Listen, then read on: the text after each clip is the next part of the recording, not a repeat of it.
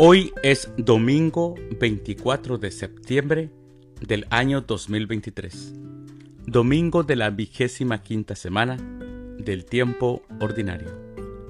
El día de hoy, en nuestra Santa Iglesia Católica, celebramos a Nuestra Señora Virgen de la Merced. También celebramos a los santos Gerardo Sagredo, Antonio González, Pacífico de San Severino, y al Beato Dalmacio Moner.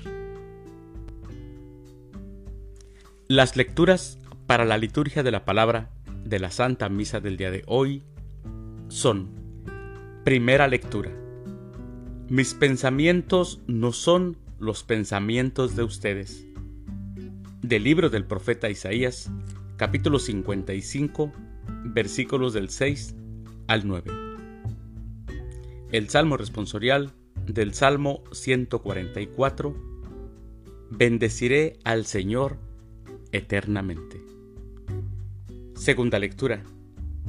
Para mí la vida es Cristo y la muerte una ganancia.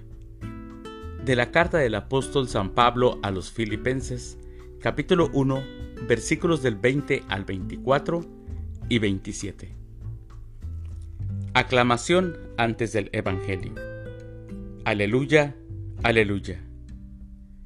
Abre, Señor, nuestros corazones para que comprendamos las palabras de tu Hijo. Aleluya. El Evangelio es de San Mateo. Del Santo Evangelio según San Mateo, capítulo 20, versículos del 1 al 16. En aquel tiempo Jesús dijo a sus discípulos esta parábola. El reino de los cielos es semejante a un propietario que, al amanecer, salió a contratar trabajadores para su viña. Después de quedar con ellos en pagarles un denario por día, los mandó a la viña. Salió otra vez a media mañana. Vio a unos que estaban ociosos en la plaza y les dijo, Vayan también ustedes a mi viña, y les pagaré lo que sea justo. Salió de nuevo a mediodía y a media tarde, e hizo lo mismo. Por último, salió también al caer la tarde, y encontró todavía a otros que estaban en la plaza y les dijo, ¿Por qué han estado aquí todo el día sin trabajar? Ellos le respondieron, porque nadie nos ha contratado. Él les dijo, vayan también ustedes a mi viña. Al atardecer, el dueño de la viña dijo a su administrador, llama a los trabajadores y págales su jornal, comenzando por los últimos, hasta que llegues a los primeros. Se acercaron pues los que habían llegado al caer la tarde, y recibieron un denario cada uno. Cuando les llegó su turno a los primeros, creyeron que recibirían más, pero también ellos recibieron un denario para cada uno. Al recibirlo, comenzaron a reclamarle al propietario diciéndole, esos que llegaron al último solo trabajaron una hora, y sin embargo les pagas lo mismo que a nosotros, que soportamos el peso del día y del calor. Pero él respondió a uno de ellos, Amigo, yo no te hago ninguna injusticia. ¿Acaso no quedamos en que te pagaría un denario? Toma pues lo tuyo y vete. Yo quiero darle al que llegó al último lo mismo que a ti.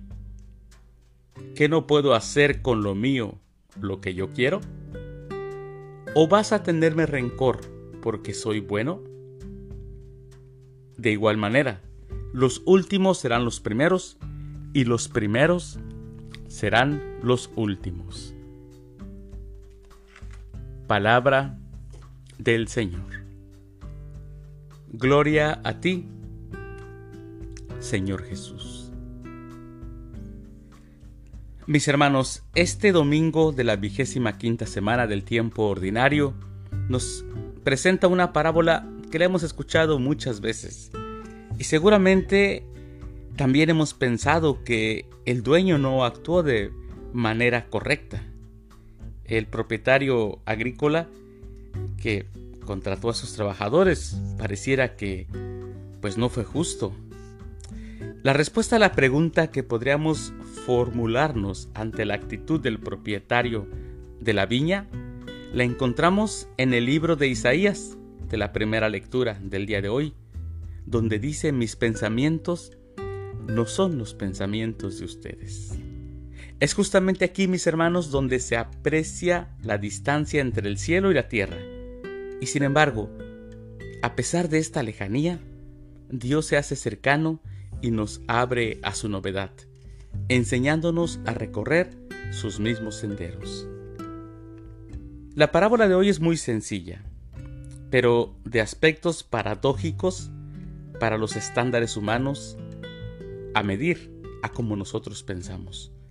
Un propietario de una viña y patrón que contrató trabajadores. Con ellos pactó un salario que consiste en la paga de un denario al día. Así lo dice al principio de la parábola. La parábola se desarrolla y va preparando gradualmente al mensaje religioso que le es propio relevando que el compromiso de estos trabajadores agrícolas se desarrolla en diversas horas en un día de trabajo. El contrato de, de, ellos, mis hermanos, en diversos momentos constituye la primera parte de la parábola. El énfasis se pone en el pago que se hace por la tarde, al final de los trabajos. El aspecto inesperado es que los últimos llamados son los primeros en salir del campo a recibir su pago, que fue idéntico. Fue un denario, igual a aquellos que soportaron el peso del día y del calor.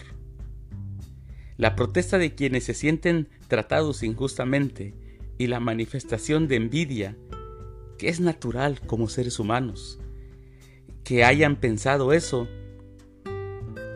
es lo que al dueño de la villa hace que les pregunte, ¿voy a ¿estoy cometiendo alguna injusticia? ¿Van a tenerme rencor porque soy bueno? Estas palabras, mis hermanos, ¿vas a tenerme rencor porque yo soy bueno? Esas palabras son el punto central de esta parábola. Aquí tenemos la enseñanza, la enseñanza que nos muestra hoy. Dios se comporta con nosotros de igual manera que el propietario.